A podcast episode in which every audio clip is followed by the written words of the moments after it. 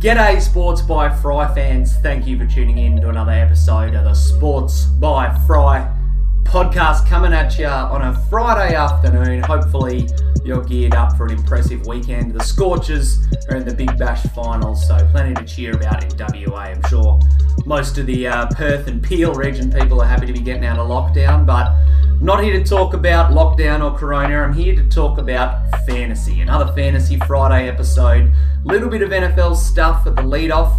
I talked about Matthew Stafford and his potential landing spot last week, and he got traded to the Rams. So there's some fantasy ripple effects that I'm going to touch on.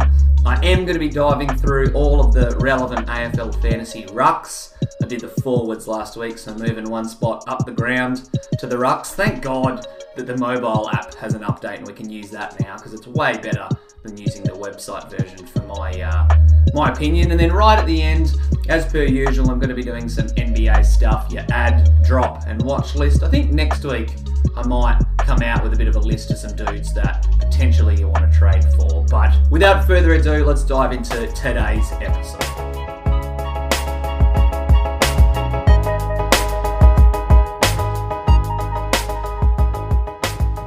Like I said, Matthew Stafford is now a member of the Los Angeles Rams. Poor Jared Goff. Sucks to have to move from uh, LA to Detroit. I'm sure Blake Griffin can attest to that. And he is now a Detroit Lion. But those two big quarterbacks obviously have changed colours and changed uniforms. Matthew Stafford arriving at the Rams does, again, like I said, have some fantasy implications. So he goes to the Rams and has plenty more weapons to work with, which I think boosts his potential ceiling a little bit heading in to 2021. He didn't really shine this year. He did have weapons like Kenny Golladay and Marvin Jones to use, but having Sean McVay as a head coach, I think, is really going to help Matthew Stafford take his fantasy game up a notch. They're obviously getting a lot of buzz at the moment to contend or be in a better position to contend for a Super Bowl. I'll touch on that closer to the start of the next NFL season. But from a fantasy standpoint, I think the big winner of this trade, aside from Matty Stafford, is Cam Akers. The LA Rams running back didn't really get a lot of pass catching reps in the season just gone. He only had 14 targets, but hauled them in for 11 catches and 123 yards. So solid numbers on a per reception basis. And I think in 2021, that number will continue to trend upwards. Sean McVay loves to tinker around with the offense and throw in there lots of different looks. So I wouldn't be surprised if the Rams use quite a bit of play action and try to manipulate defenses and let Matty Stafford and Cam Akers go to work. The Rams receivers, Cooper Kupp and Robert Woods are the two big ones. I don't think Matthew Stafford arriving there really changes a lot for both of them. They're probably going to remain quality wide receiver twos, maybe push for a top 12 or top 15 finish in the wide receiver category, but doesn't change a hell of a lot. For the Lions, obviously, Jared Goff becoming their quarterback is a little bit of a downgrade. Hopefully, Goff can go there and reignite his career and his fantasy numbers. He was pretty good the year that they, he took him to the Super Bowl back in 2019, but the wide receiver position is pretty interesting. Obviously, Kenny Golladay and Marvin Jones are the big two weapons there. Both of them are free agents this offseason, along with Mohamed Sanu and Danny Amendola. So I expect Mohamed Sanu and Danny Amendola to both go. Marvin Jones getting to the latter portion of his career, he'll probably want to bounce as well, but the Lions might throw a bit of buck at Kenny Golladay in an effort to keep him in Detroit colours. It'll be interesting if they lose that entire wide receiver depth chart to see who does fill in the blanks. Former Packer Geronimo Allison is on their books for 2021, so he could be a late round flyer that might garner some buzz. So, really, whoever is their wide receivers will probably take a dip in production. Lions rookie running back D'Andre Swift didn't have the greatest start to his fantasy career. He was the RB18 in PPR leagues, and he might be able to push that category up to vie for a top 10 or top 12 finish if Detroit leans on him a little bit more, thanks to uh, Jared Goff's ineptitude and inability to accurately be a passing quarterback. So obviously Detroit still has some moves to make and a lot of change to go through, but I think losing Stafford and gaining Goff will probably hamper their fantasy production. Quick little 30 second Super Bowl nugget. I did drop my preview, if you didn't hear, on the latest article for Super Bowl 55. I'm still picking the Chiefs, and I wouldn't be surprised if Travis Kelce dominates. I expect him to lead the Chiefs in targets, receptions, yards. Tampa Bay will have their eyes set on locking down Tyreek Hill. They'll obviously want to shut down Kelce as well, but I don't know how successful they're going to be. If you are playing in daily fantasy leagues and you're looking at a lineup for the Super Bowl, don't rule out Cameron Brate from the Tampa Bay Buccaneers. I'm not sure off the top of the dome what his over under is, but he's someone that might be a little bit of a factor in the Super Bowl. Okie dokie, time for some AFL fantasy. Now, with the rucks, I've kind of broken these guys into three categories, similar to what I did with the forwards. If you haven't listened to that episode last Saturday's Fantasy Friday, yeah, that was a little bit late, my bad. So you can go back and listen to that one, but I'm all about the rucks today. So we got the big dogs, we got the value category, and then we got the rookies slash cash cows. Can't really start anywhere else in the big dogs than Brodie Grundy. No offense meant to Maxi Gawn. Grundy scored the most total points last year for any ruckman. He's the second most owned fantasy ruckman at the moment at 33% of teams. Priced at an average of 113, I expect him to at least produce the same number of points again in 2021. He did however, in 2019, score about 122 points a game. So there's every chance Grundy could boost his points back to somewhere around the 120 mark. That's probably pretty accurate. I could see Grundy really stepping up now that we've got 20 minute quarters again, relishing being the number one ruck at the Pies, and probably will be the number one scoring ruckman, if not the number one player in fantasy for the entire season. Next cab off the rank, this bloke is generating a lot of buzz at the moment, and I can conceivably see why. Rowan Marshall has very valuable forward ruck status. He's the third most owned ruckman at 16%, and I expect him to produce numbers similar to what he did in 2019, which actually wasn't that far off what he did in 2020 as well. So he actually got to play four games without Paddy Ryder last year, and he'd scored 79 points on average in those games and averaged 77 for the entire season. So there's not a huge lot of difference for Marshall's production whether Ryder is or isn't on the field, but given Paddy Ryder's injury issues, I'd be surprised if St Kilda didn't use him as more of a forward. I mean, Marshall is obviously some tall timber and can wreak havoc inside 50 for St Kilda as well, but I think he is the better player, the better ruckman, and probably, again, given their age demographic, is more likely to chew lots of midfield minutes. Priced at 99, I do wonder if there's a lot of meat on the bone for Rowan Marshall, meaning can he go a lot higher, maybe an average of 105?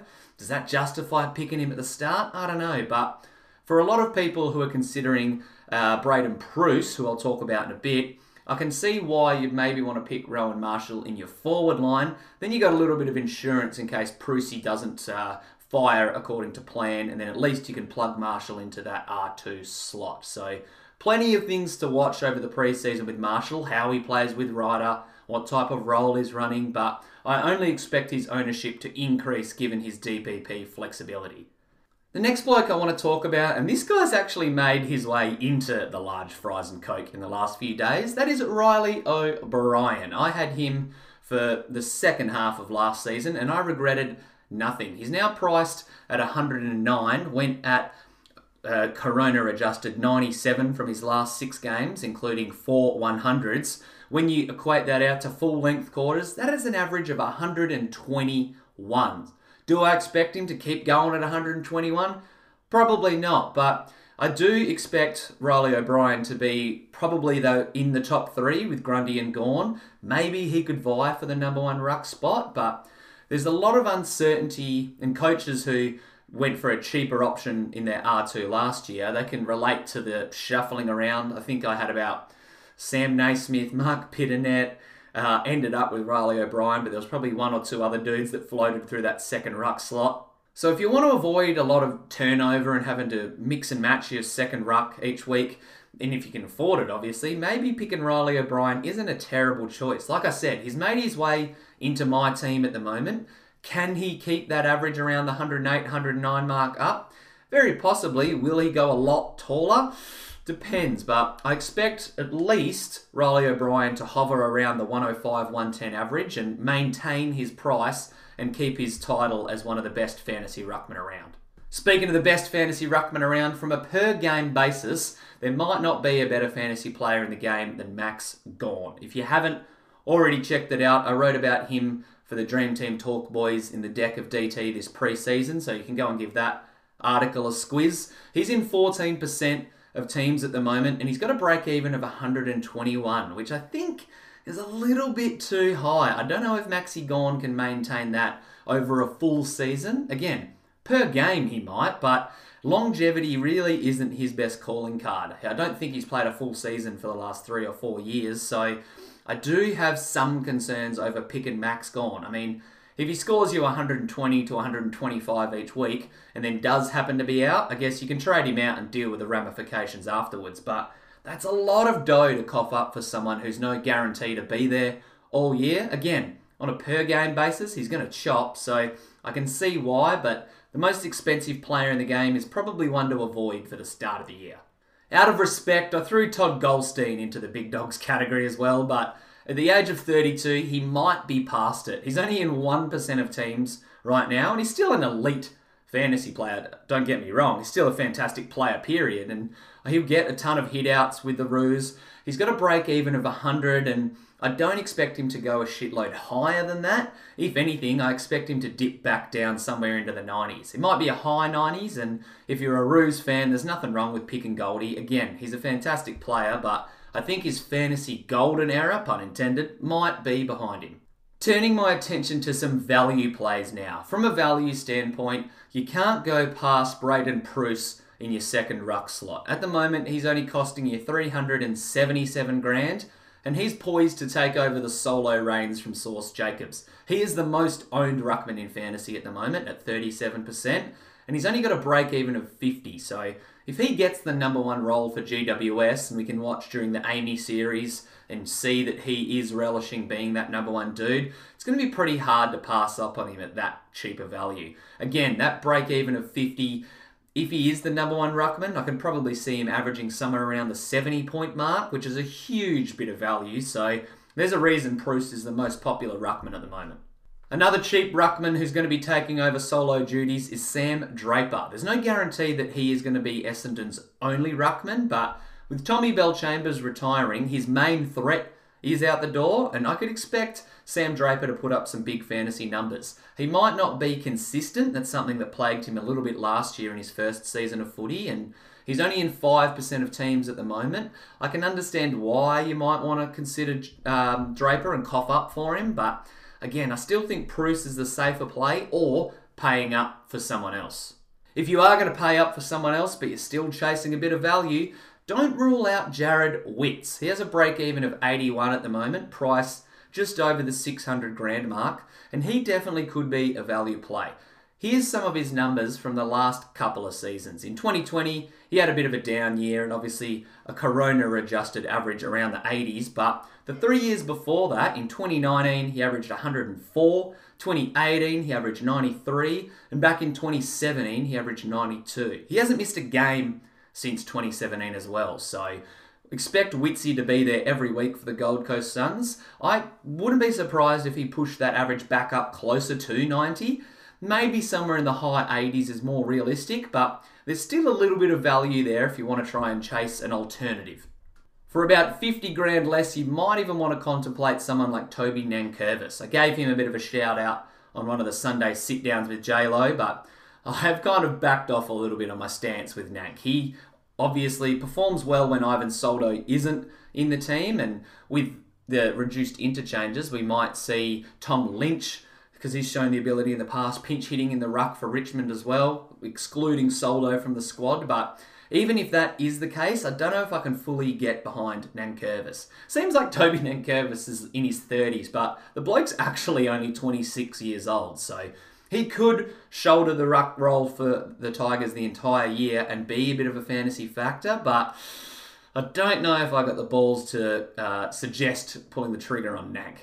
Nic Naitanui is the last bloke that I want to discuss. In 5% of teams, I think his fantasy ceiling is going to be limited by West Coast's tactic of playing him in bursts. I seem to be using that word a lot with Nick Nat, but it's kind of true. The dude obviously has had his fair share of injury issues through a while, and I think the lower rotations could see him spending more time on the bench rather than nestled in the forward line.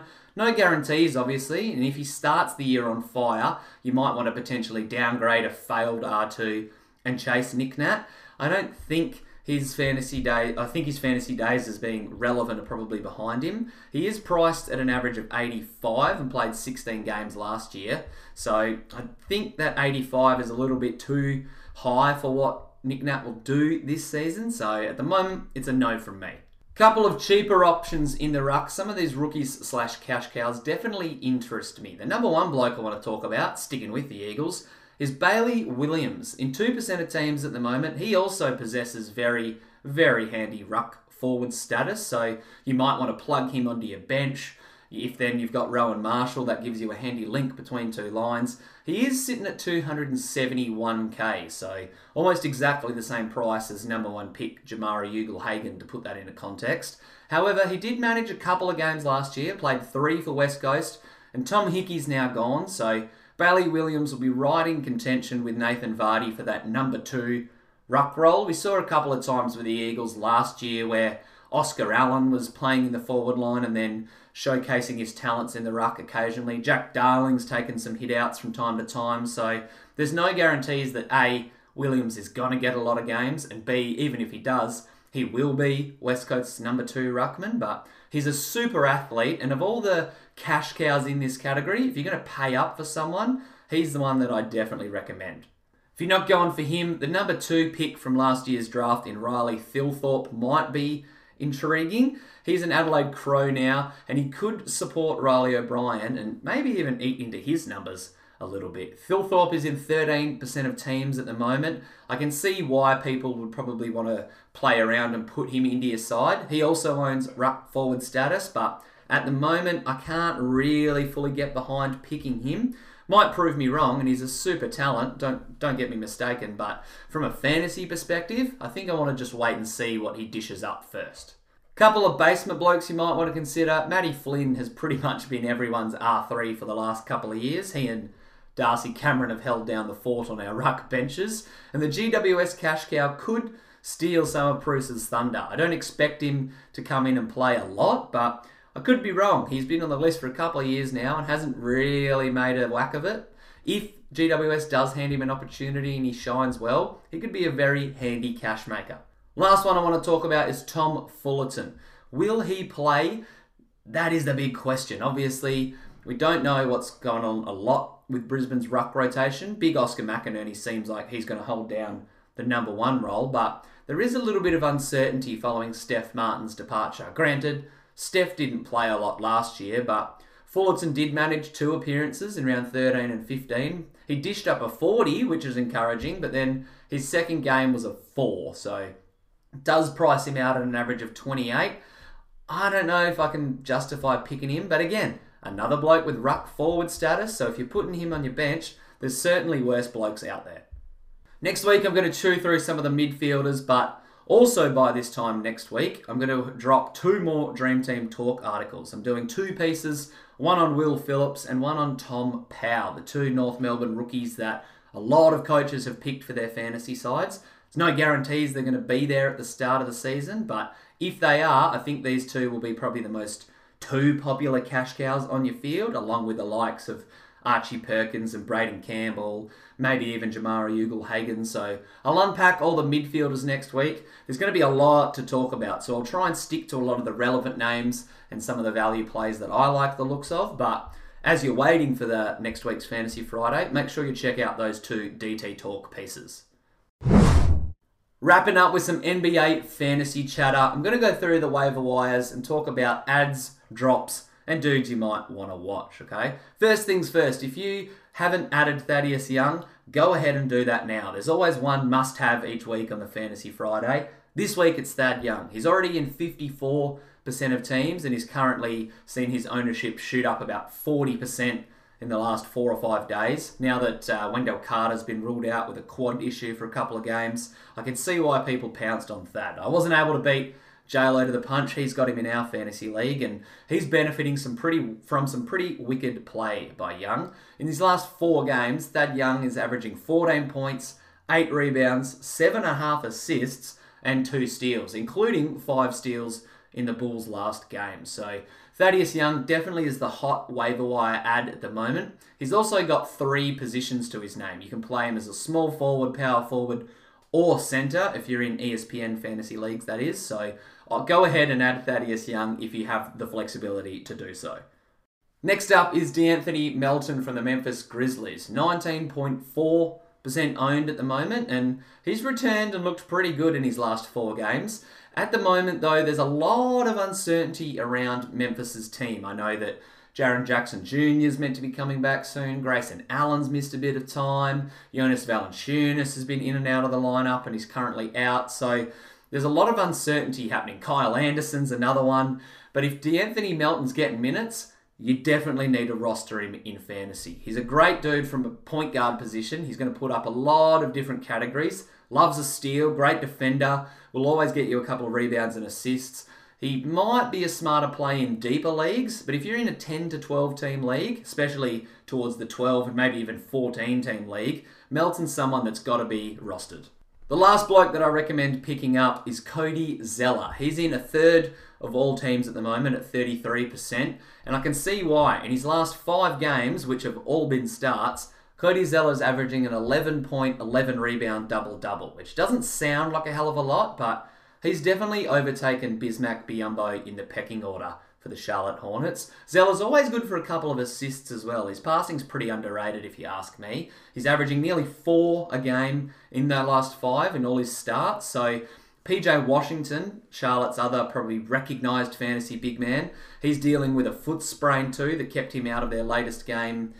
Pretty sure it was against Utah off the dome, but I think Zeller's a smart play if you want to add him, especially if you need some depth at centre. Might not be someone you keep for the entire season, but for the short term, I definitely recommend locking Cody Zeller into your lineup. If you've got to drop someone to add one of those dudes, I think you can start by dumping Duncan Robinson. No offense to the Miami Heat sharpshooter. I love watching Duncan Robinson play. He may go down in NBA history as one of the greatest three point shooters, but aside from making threes, he doesn't offer a lot else fantasy wise. Jimmy Butler's starting to return for the Miami Heat as well, so that probably won't eat a ton into Duncan Robinson's minutes. I think that Miami's best case scenario is playing those two dudes together, so Jimmy can kind of drive and kick to Robinson, but Robinson doesn't offer a lot, like I said, in other categories. If you're in a head to head category league and you don't have a lot of other three point threats, maybe you want to keep Robinson. Uh, he has cooled off a little bit in recent times, but not too long ago, I think he put three straight games of 20 or 25 up and hit a lot of threes in the process. So I can see why Duncan Robinson is appealing, but there's probably not enough contrib- contribution around the board from Robinson for me to justify keeping him on a roster. Similar can be said for Cedi Osman. The Cleveland Cavalier has really been hampered by Taurean Prince arriving in Cleveland. Most people have caught on and dropped Cedi Osman. He's I think ownership was hovering around the 25% mark. Now it's right de- down near 16%. Does get you a couple of threes, does love a couple of rebounds as well, but similar to Robinson, he offers little fantasy value in the other categories. So, Cedi, until maybe there's an injury in the Cleveland uh, wing rotation, probably not the smartest fantasy factor. This next one might be a bit controversial, but I'm going out on a limb and saying it's time to get rid of Blake Griffin. I can see why he's still in a lot of teams. It's a big name to keep on your roster. He's in 64% of teams at the moment, and I get it. Former dunk champ, Blake Griffin, I can see why, but he's not doing it anymore. Unfortunately, I think the Blake Griffin of old has come and gone. For the year, Blake is averaging 12, 5.5 rebounds, and 4 assists. Okay numbers, I guess, but not for someone of his category and stature. He is shooting just 37% on the year as well. So put that into context, those averages with a worse shooting percentage are pretty similar to someone like Rui Hachimura, whose ownership is probably in the 40s. I think he's hovering around that mark. Kyle Anderson, who I've already alluded to, if he's playing, I definitely feel safer starting him. Brandon Clarke as well from the Grizzlies, another bloke that you could probably pick up, but Blake Griffin just simply isn't getting it done anymore. I know it's sad. I'm still clinging on to hope, and I actually own him in one of my leagues, but I am definitely chasing the waiver wire for a replacement. I can't see Blake Griffin turning it around a lot. He's only scored over 20 twice this season, so even if he does fix his shooting percentage a bit and have a bit of an uptick in his numbers, I only expect him to average somewhere around the 16, 6 and 6 mark, which again is handy contribution across the board, but if you could maybe dangle him in a trade or there's better options in your waiver wire if you're in an 8 to 10 team league, I definitely recommend cutting ties with Blake.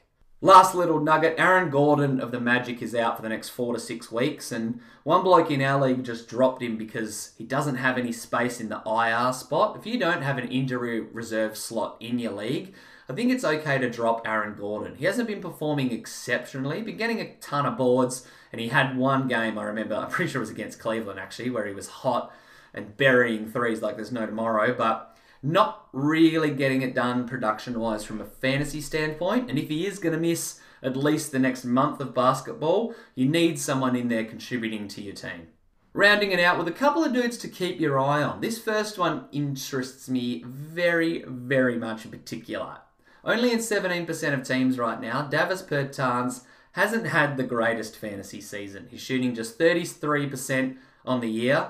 He returned from injury and he's, well, actually, it might have been COVID protocols he was out for, but he's only shooting 8 from 36 from deep in his last four games. So good to see him, I guess, chucking them up, but he's not really converting them at the moment. If he does start knocking down some shots and the Wizards can get a bit of continuity, Westbrook and Beal are firing on all cylinders, then there's no reason why Bertans can't just keep roaming around the three point line. He's always good for a couple of rebounds and threes as well, which is valuable out of a power forward spot. So keep your eye on him. There's a reason he's only in 17% of teams right now. I wouldn't go ahead and add him right away, but Watch him over the next week or so, and if he starts to have an uptick and convert at a higher clip, you can definitely pounce on Bertans. TJ McConnell of the Pacers is the other bloke that I want to recommend. He's in even fewer teams than Davis Bertans at 13.7%, but TJ McConnell is an assist machine. That bloke's had six assists in 10 straight games now, which, considering he isn't playing a shitload of minutes, is pretty bloody impressive. It's also worth pointing out that he's actually only topped six points in half of those games, so doesn't contribute a hell of a lot outside of the assist category. Again, though, like I kind of alluded to with Robinson, if you're in a head to head category league and assists is somewhere that you're struggling, McConnell's probably still sitting on your waiver wire and he can definitely offer a little bit more value. It's worth noting, though, that if you do want to add him and you are in those head to head categories, expect to take a hit in free throws because at the moment he is only shooting 25 25% from the free throw line, which, if you're not a huge NBA fantasy fan, is shithouse. I do expect him to probably tick that number up. His career numbers suggest that he's probably not that bad a free throw shooter for the entire year. Does love an occasional steal as well. I think from memory he is uh, the league leader in actually career leader in backcourt steals in NBA history. So weird flex from TJ McConnell, but the pace is getting it done when it comes to assisting. So if you need some help in that category, he's your man. And that is that. Another Fantasy Friday in the books. Time for me to edit this and then go and tune into a little bit of basketball, I reckon. Wasn't able to watch a lot going back to work this week, but look looking forward to the weekend, that's for sure. Thanks for listening to this episode. I'll be doing another sit down with JLo over the weekend, touching on, I think we're going to talk a little bit about the NBA All Star game, probably answer some fantasy questions throughout as well. And there's a couple of other bits and pieces we've got in the works talking about some articles that I've pumped out recently on sportsbyfright.com. Make sure you check out that website so you can find them. But once again, thanks for listening to this episode. Until next time, peace.